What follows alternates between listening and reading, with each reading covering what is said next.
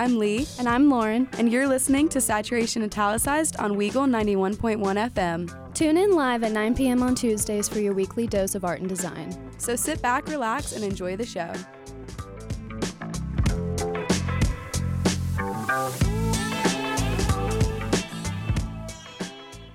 Hello. Sorry, technical difficulties for a couple of seconds. Um, welcome to Saturation Italicized. I'm your host Lee, and I'm Lauren.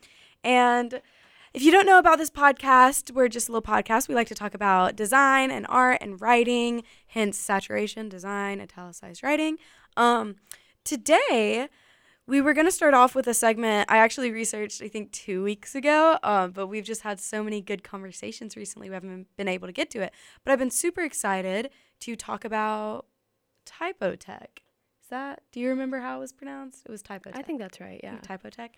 Um, so there's a type foundry called Typotheque, and long story short, is there have been a lot of indigenous um, languages that have died out uh, recently with kind of the rise of texting and phones and social media. Um, obviously, not all languages yet have been introduced in keyboard format. So Typotheque, this type con- this type company, excuse me, excuse me, has been aiming to change that. So they're a Canadian company and they're um, striving to stop different languages and cultures from dying out in Canadian Indigenous communities um, by writing their languages digitally. So the North American Syllable Syllabics project saw the Dutch studio, oh my bad, Dutch studio, not Canadian studio, work in close collaborations with groups that use Canadian Aboriginal syllabics, a family of writing systems also known simply as syllabics that were developed in the 1800s for the region's indigenous groups. This has resulted in three new syllabic typefaces, alongside crucial interventions into how the Unicode consort- consortium consortium consortium encodes the language languages for digital use via the Unicode standard character coding system. So I think that's all like just fancy conversation about how they're actually developing these like the software and these languages onto a digital format. Um but the typeface designer of these uh, new syllabic typefaces, his name is Kevin King, and when asked about it, he said that the Unicode standard could be thought of as a language infrastructure for digital text exchange on our everyday digital devices. So, you know how when you can switch your keyboard to a different language? Mm-hmm. Um, that's like a, what they're aiming to do with these Canadian indigenous languages that are dying out. Typically, syllabics encounter errors such as not defined boxes appearing in place of missing characters. Um, Kind of like you know when we download a font yes. and you try to use a comma in it. Yes, I hate that. And I'm it's like, just a why? box. why did you even make a typeface without a comma? It's they yeah they don't do punctuation or numbers. Oh, and it makes literally no, no sense. sense. Um, literally just the letters. Why would you just do the letters? And imagine how frustrating that would be if it was your first language, yeah. or like a language you grew up knowing. If you were trying to type that and there's literally not any software or an interface that is developed to help you like communicate yeah, with especially older indigenous like yeah. people. No, it's crazy. Um so like especially on like Twitter and Instagram, they like none of these people can use their preferred writing system. Yeah. So, working with indig- indigenous leaders in Canada, Typotheque made two applications to the Unicode consortium to correct these errors. One in relation to Nattilik, which is a name which is the name of one of these syllabic languages, and one to the carrier language communities. Both were successful and will mean all future syllabic typefaces should be more legible. Typotheque created three new syllable typefaces Lava, November, and October. So these are the name of the actual typefaces for these languages. All three were designed by Kevin King, like I was saying earlier, and are versions of typefaces originally created by the Latin alphabet by Typotheque founder Peter Biľak. The November typeface is designed primarily for wayfinding and information systems, although Typotheque says it works well for long text. Um, I'm not really sure what wayfinding and information systems is. I assume that's like maps. Yeah, that's I what I assume too. Maps and software things, I guess. I don't know. Um, but October is a rounded style described as having a friendly character working well for signage, information displays, packaging, and branding project projects. Um, which I really liked that specific um, note because I think it's like creating this language for actual companies that come out of these indigenous communities can use their like first language or their culture's language um, to promote like their culture's products, which is something I never would have thought about before. Yeah, same. Um, the Wayfinder and information systems, I looked it up. It's like a sign if you're like directing people around oh, somewhere. Oh, like speed limit signs and stuff. like if you're in like a hospital and they're like, "Oh, okay, the front is like here." and Oh. like you can go to this room here or like if you're in an office building like oh this is the conference Oh. room this you can go down here like the arrows and the floors that's awesome. yeah so basically yeah just like navigating people around a certain area So that's cool. So that means in like, I guess I don't know if Canada. No, Canada does has reserva- does have rever- it does have reservations. I know that. So I guess like hospitals on the reservations can use their like native language now, yeah which is sick. Um. yeah that is awesome Uh. So the typefaces also all include a number of stylistic sets designed to cater to different communities. Um, and some use more square forms of syllabics and others more round. So I'm guessing, well, not I'm guessing, I'm saying that like different communities or like different tribes in these indigenous communities have their more specialized language um, that was like that they've grown up on. Um, Typotheque worked closely with indigenous communities throughout the process, first to discuss and understand the issues they were having with digital communication, then to build the Unicode proposals together, and finally to test the fonts during their development. They also had an influence on the resulting typefaces, ensuring that the resulting tools would overcome barriers that their community faced and perform to their expectations of how their syllabic should work and look, said King, who is himself based in Toronto, Canada. Typotheque was founded in 1999 by Peter Biľak and aims for its typefaces to support as many of the world's writing systems as possible. So, something I think is really cool about this is that there's like a ton of languages that are dying out right now. Um, especially in America, I know a lot of native um, people like are losing their culture, especially to this, especially to not having access to it like digitally, which is like Mhm. how most communication is for right now. exactly Yeah. So I think it's like really cool. I think especially like as Americans, like we don't really think about like Canadian indigenous people. yeah Um you just think about like the american American yeah, exactly.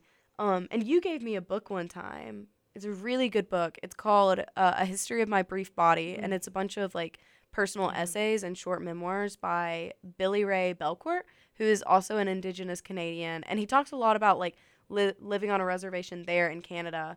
Um because we also like I think that or like I know the stereotype for Canada is like oh it's like the nice place that like has none of the American problems but like a lot of indigenous people there face the exact same Yeah. like turmoil they face here. yeah But so what do you think about this new language development for I think? I never really thought about how a language could die out if they didn't have like the characters for it to communicate digitally. But it is Mhm. definitely a problem. Um, so I'm glad that Typotheque has developed a solution. Um, and I went to their website and I was looking at it, and they've won a lot of awards for this, which I think is like that's awesome. They Mhm. got graphic design of the year for one thing. Um, yeah, so like a couple awards. So I think that's cool. Um, and I like that like the tags it says activism. So here we are again, art and Art activism. every week, bro. This is activism though. This is awesome activism. Yeah, it is. It's very applicable. This is obviously going to be used by a lot of people. Um, and I like that they have a little map like showing just how many different languages they did. And you scroll down, and it's also just so interesting to look at their like alphabet system. Mm-hmm.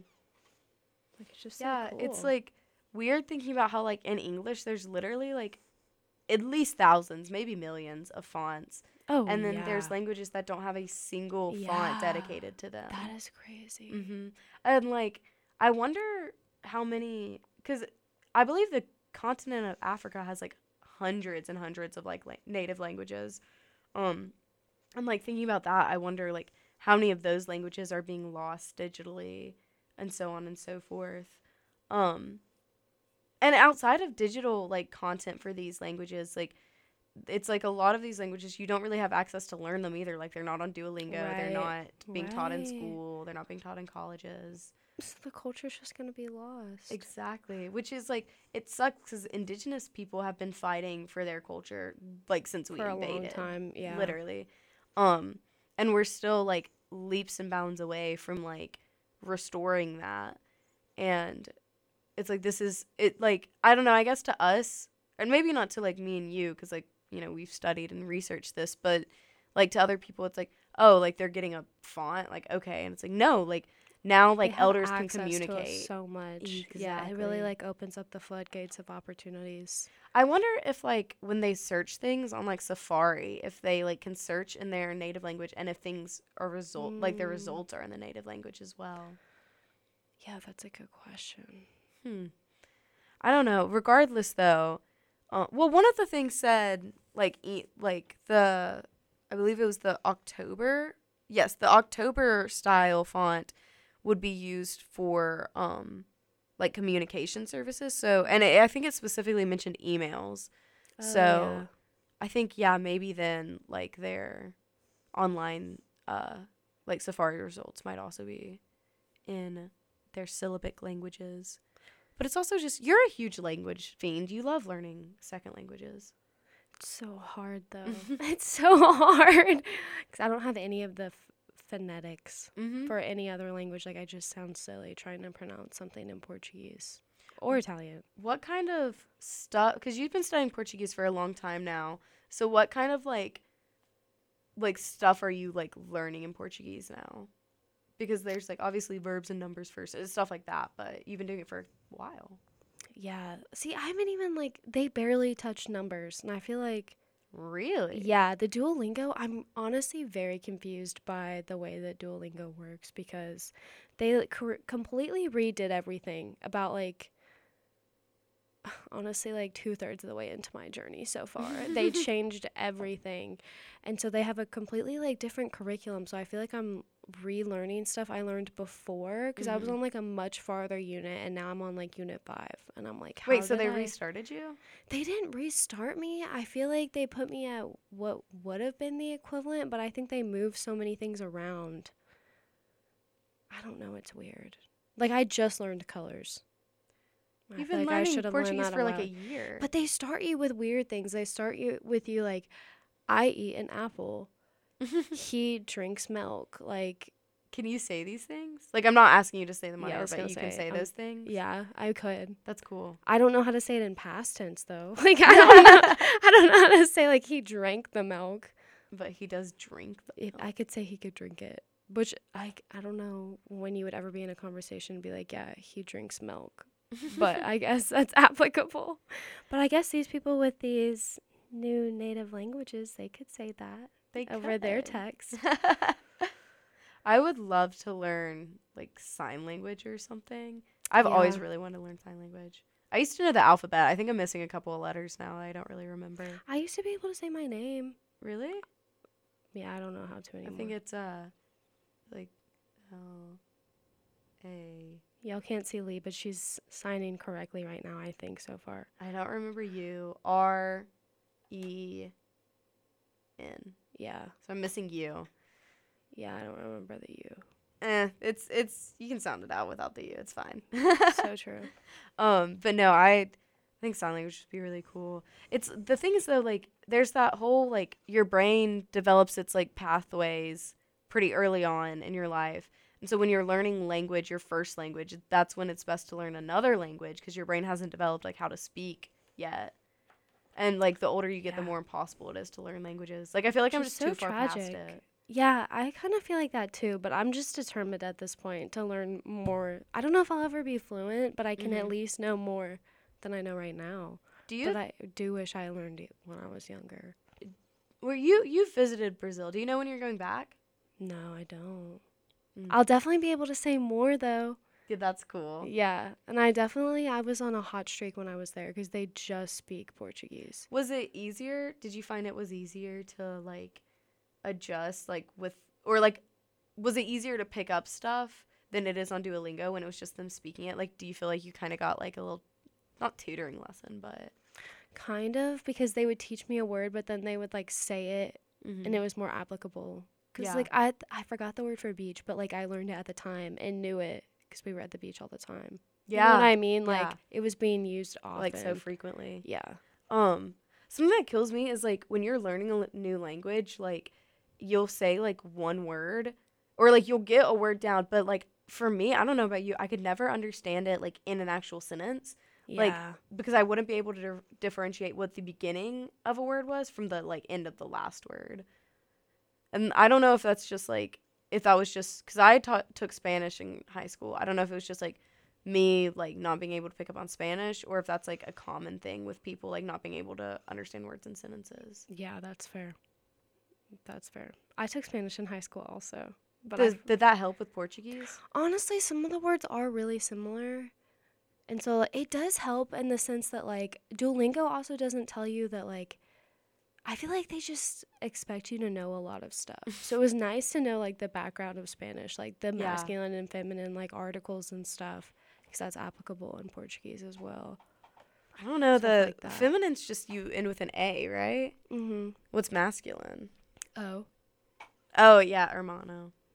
yeah. One of my favorite. have you ever watched Arrested Development? No. There's a bit in Arrested Development where Gob, like one of the brothers, is dating um a Spanish soap opera star and he overhears her like like so he's like the girl the this is to be so hard to explain. Okay. The soap opera star is dating Gob's brother Mhm. and like having an affair.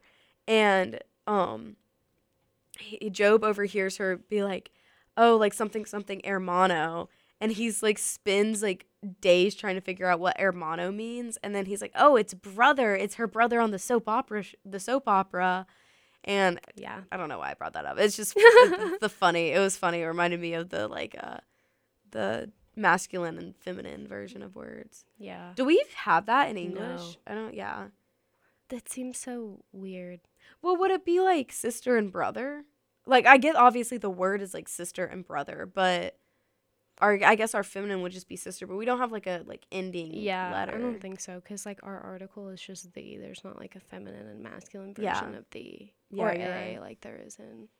I want to know like what those languages are like with the newer conversation about like pronouns and stuff. I've thought about that too. Like I wonder like how much that affects their like the way the language is built. Yeah, I don't know. I don't know. Well, That'd be fun to look up. yeah, it's gonna be interesting to see how that evolves. I wonder if there's like even any articles or anything on it. I don't know. I don't have like a big enough grip on like the language to even really understand like what like how that would affect that. The, uh, lear- the thing about languages is I just feel like dumb talking about them. Like I don't I don't know a second language. I'm really bad at learning them. Math feels like a second language. Math does feel like a second language. It's so confusing. Well, while you're looking up that, we're going to cut to a quick PSA break. First, we will be listening to The Divorce Song by DJ Quik. Lauren, would you like to tell what you told me? Oh yeah, so I heard this song on Davis's show. Are you with that? Um, I believe it's 6 p.m. on, no, 5 p.m. on Wednesdays. I'm Mhm. pretty sure it's 5 p.m. on Wednesdays because I was stuck in traffic listening to it. Um, and this was, I honestly think this is like the start, the first song he played last week, or maybe the second. But I thought it was really and good. you vibe so with it. I vibed with it, and I was with that. So you know, Well, I'm excited to hear it. All right, we'll catch y'all in two minutes. in two minutes. Heyo, we totally like. Oh gosh, we totally did not realize that the ad break was over or anything, and like that's we were like just talking about design. we were just We were wrapped up. Yeah, yeah. Don't don't worry about it, listeners. up. Dead air, dead air. But um, we're gonna discuss something really cool now. So cool. we're gonna talk about um a sculpture, um everyone's favorite thing, um and we're gonna talk about this one made in the neoclassical era, which is like the 18th century. I actually learned about this piece in my art history class with Dr. Burns. Um, Dr. Burns, if you're listening, love you. Um, but I didn't remember like any of this stuff. Like I just remember really liking the piece. Um, and then I researched it more today. but it's a marble sculpture created between 1787 and 1793 by Antonio Canova. Um, and it's called Psyche Revived by Cupid's Kiss. Um, and it's it's it portrays a loving embrace between two major characters in Greek mythology love, which is like Cupid in Latin, and the soul, which is Psyche. Um, and so I'm going to talk a little bit about like the artist and where the work is before I get into like the backstory of what the piece is actually about. Um, so there's actually two versions of this piece of work out in the world, which I didn't know. Uh, the first one, of course, is in the Louvre in Paris, and the second one is in St. Petersburg, Russia, which feels very random. But artists at the time produced a lot of iterations of the same design um, so you might see like a couple of some famous artworks out there like duplicates um, but the sculpture was inspired by a roman painting that antonio canova found in the town of Herculaneum. I don't know if I'm saying that right, but it's kind of by Naples during uh, Antonio's visit there in 1787. And the painting features a man like crouching over and leaning over a woman who is stretching her arms out towards him. So you can see that direct influence in the sculpture itself. Um, and this is cre- this is considered a neoclassical style masterpiece. And so the neoclassical style, it was the 18th century artwork that focused on kind of like reviving the return of like classic beauty and magnificence of like the Greco-Roman Empire. Um, it came after the Baroque and Rococo era, um, and this particular piece like it obviously displays like very emotional lovers which is kind of a hint to the romanticism movement which is to come but so the piece itself it has like a whole story to it so i'm going to kind of go through the story and then tell you what piece of the story the sculpture is actually like capturing. So it begins with a prophecy that says Princess Psyche would grow up to be much more beautiful than Aphrodite, who we know as the goddess of beauty and love. And so in response, Aphrodite ordered her son Cupid to make Psyche fall in love with the most hideous being in the world. Um, Ouch. Yeah, literally. So Cupid, um, that's like his nickname. He's the god of arrows. Um, but yeah, he's the son of Aphrodite, and you can obviously tell he's Cupid because he has like the wings and the arrow. Um, but Cupid, so he agrees to what Aphrodite says, and he's like, "Yeah, I'll make her fall in love with someone hideous," but then ultimately falls in love with him, with her himself. And so Cupid sent an oracle, which I had to Google what this was. It's like a person who is believed to like talk to the gods. But so Cupid sent an oracle to Psyche's father and asked her to keep her hidden. So Psyche was hidden in like this really luxurious palace where Cupid would visit her every night, but he but she never saw his face in order to conceal his identity. So she later like had a breakdown and she watched him sleep. Like she finally saw him, but she didn't see his face and he flew away when a drop of hot oil from her lantern fell onto his skin. So Psyche is still like in search of her lover. She doesn't know who he is, and she ultimately becomes Aphrodite's slave. And Aphrodite orders Psyche to retrieve a vial from Hades, who's the god of the underworld. And Psyche isn't allowed to open it, but of course she opens it. and she inhales the vapors in the vial and she goes into a deep and deadly sleep that, of course, only Cupid can correct. So Cupid kisses her and brings her back to life, which is the moment that the sculpture captures. Um, and you can see like Cupid is like so eh, the sculpture has like Psyche kind of like on her back and Cupid's like reaching over her. Um, and they're on top of a rock and the flask, like the little vial that she wasn't supposed to be take what that she wasn't supposed to have can be seen in certain angles of the sculpture. So the sculpture itself, the base is like five feet wide, um, and it's meant to be viewed in the round, which means you can look at it like in 360 degrees, and you're gonna see a different angle of it. Um, but the sculpture itself is like a pyramid shape with like the the two people at the base, and then like Cupid's wings at the peak. Um, but what I thought was really interesting about this piece is if you look at a lot of stuff from the neoclassical era, they have they really focus on like human anatomy and muscles, like very like sharp body. Whereas this artist, this sculpture, he focuses on making the bodies like very soft and slender. It's like very fluid and graceful, which is just such a stark contrast to what was popular at the time. Um, and he also had like very natural movements, like the way the Cupid is crouching. He has his like right foot and leg behind him to keep his himself steady, as Psyche reaches both of her hands around his head. Um, but the last thing I have to say is the they have like a lot of different marble and different marbling techniques, which I'm not exactly sure what that means, but it's different throughout the whole piece. Um, and if you look at his at Cupid's wings, you can actually see like sun rays like going through the wings, like it's somewhat translucent, um, which I think is very cool. So Lee, what do you think about all of this?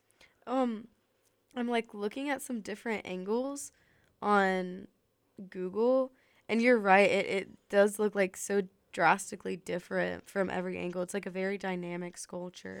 Yeah, it is, which I think is so cool. Like I think that's why I love it. Like it just it's different through all the views.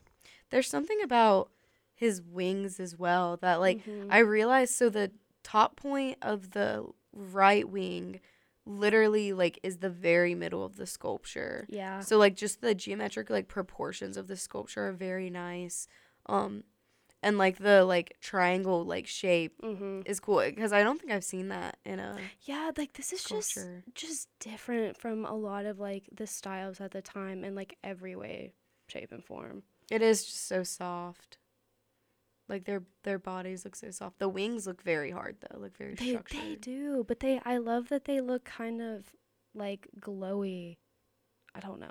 Yeah, they no, I know exactly. they look angelic. Uh, something that kills me. Not this isn't about the sculpture, but about the story. What kills me about like Greek mythology is one, it's always about love and lust. Always, Always. about love and lust. I'm like, this is so predictable. Like I'm reading it and they're like, she has to resist the vial. I'm like, of course she's not though. Um, and then they always just turn into like so random. Like it's like she needs to go retrieve the vial from the underworld. Like what? Where? Where are these myths coming from? Because every Greek mythology is like that, where they just have to do the most random things. Yeah, it is really amazing. and then they always have like terrible outcomes. But no, this sculpture is super beautiful, and I'm also like really surprised I've never seen it before or heard about it. Yeah, I I'm really jealous because I know this girl that saw this piece in person last semester and she posted it on her Instagram story and I literally screenshotted it cuz I had so much FOMO that she saw that cuz it's just such a beautiful piece. but, you know, alas, I couldn't make it to the Louvre.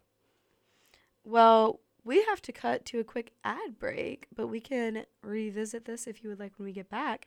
Um, I'd love to hear more about like what draws you to this sculpture specifically because you were talking today about how much you just like really really loved it. But first, a little ad break. You will be listening to Good News. Oh, I can't call it an ad. And we're back. I liked whatever that last song was on the PSA. I liked it too. I was thinking that. Mm-hmm. Sure, we could just ask Luke or Davis. I'm pretty sure they both would know. Yeah, we'll have to ask, but do you have any closing thoughts on our sculpture of the day? Well, what were we talking about? Like right after we we gotta stop talking about our segments like while we're on break. Um, We were talking about the marbling technique thing. yeah, I was looking up like because we were saying what was the term you used? Was it, it wasn't technique? It was like Honestly, I have no idea what I said. Yeah, I don't 'cause It's not what I wrote down. but I found one art. First of all, it's kind of hard to look up. Like I looked up different chiseling techniques, and then it was like talking about basketball, and so then I had to look Oh. up different chiseling sculpture techniques. And I don't know if this is what it meant, but I found one that said there was sculpting, carving, modeling, casting, polishing, chiseling, embossing, engraving, and stamping and die casting. But I don't know if those are all different like marble chiseling techniques or if they're just like different sculpture techniques because I'm pretty sure carving is definitely not a carving can't be a mod a sculpture. No, a marble sculpture technique. yeah, honestly, I have no idea. Now I'm looking up different marble chiseling sculpture techniques. just Taking a deep dive into the sculpture. oh, it's all YouTube videos. You Mm. don't help me. You know what we should talk about one day on the podcast? We should talk about Spencer's art from iCarly. Another famous sculptor. Dude, okay, literally he was good. he like- was, and we could talk about the legit sculptors that made those. Okay, actually, so there's a I've I know I've told you about this before. There's a YouTuber named No, is it Scrophilus? No idea. I think the YouTuber is Scrophilus. But no, it's not Scrophilus.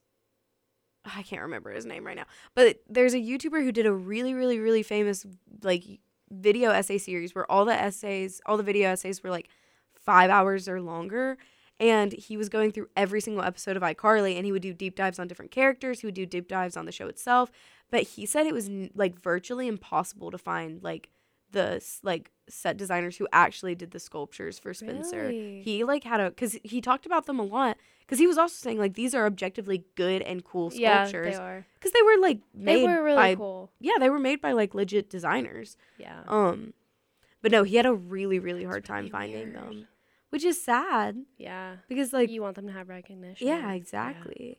Maybe like they've kind of purposefully scrubbed their name off of it. Um, but I loved Who his sculptures. knows? I thought they were super cool. The robot, Yeah, the robot was awesome. the butter one. I was about to say the butter one. The butter one is just so, cool. random. the And butter. the dog hair one he did. oh yeah, no, but genuinely, like, if he was a legit like real artist, I'd follow him on Instagram. I would for fo- sure. yes, I would really like his work. Yeah, I would too. Oh my gosh, I also saw this TikTok the other day that was like, how did art go from this? And it was like Renaissance paintings. It was all like classical, neoclassical era, like sculptures and stuff like that. And then it was like to this. And then it was like ready made or like Andy Warhol type or like modern Mm, modern fine art. And like it was obviously like complaining, like being like, this is bad, blah blah blah. And it kills me that the people who say that have like everyone's entitled to their opinion on art. You don't have to be like an art like historian to like have your opinion. You're completely entitled to that. But if you're gonna be like modern art is bad, you like need to know the process process of how modern art got here, because the context of how it came to be is what makes it art. Yeah. That's the whole thing about ready made. We've talked True. about that so many times. Yeah. But I stitched Literally. to the TikTok and I was like, I love Duchamp. I, I love him. because he just he brought up a new idea. He changed the game. This is how yeah. but that's like ever since like like the art we look back at that is like super classical looking to us, super like renaissance to us. Um I I wish I had my notebook in here from like my last art history class. But literally any time in history there's been a new art development or art style that like rose the backlash is always like, ugh, why are we getting giving away or getting away with the original? The original's art styles were good.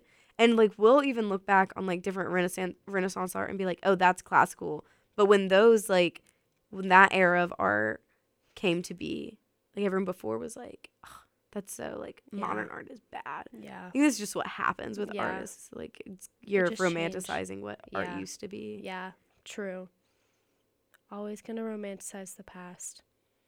Um, would you believe me if I said we're going to another ad break? Yeah, because I accidentally added like the longest song known to man. And I did it again. I meant break. PSA break.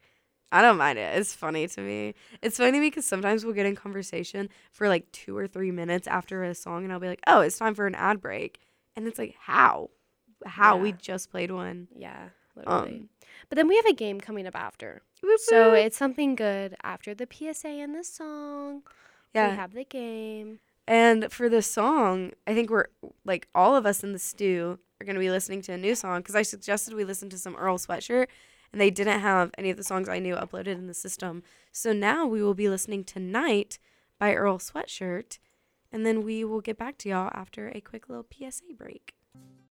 And together we're listening to Saturation Italicized. Perfect segue back into the show. Thank you. I love segues. So now we have a game for you. I have an art history game, um, just going on the same wavelength as my sculpture.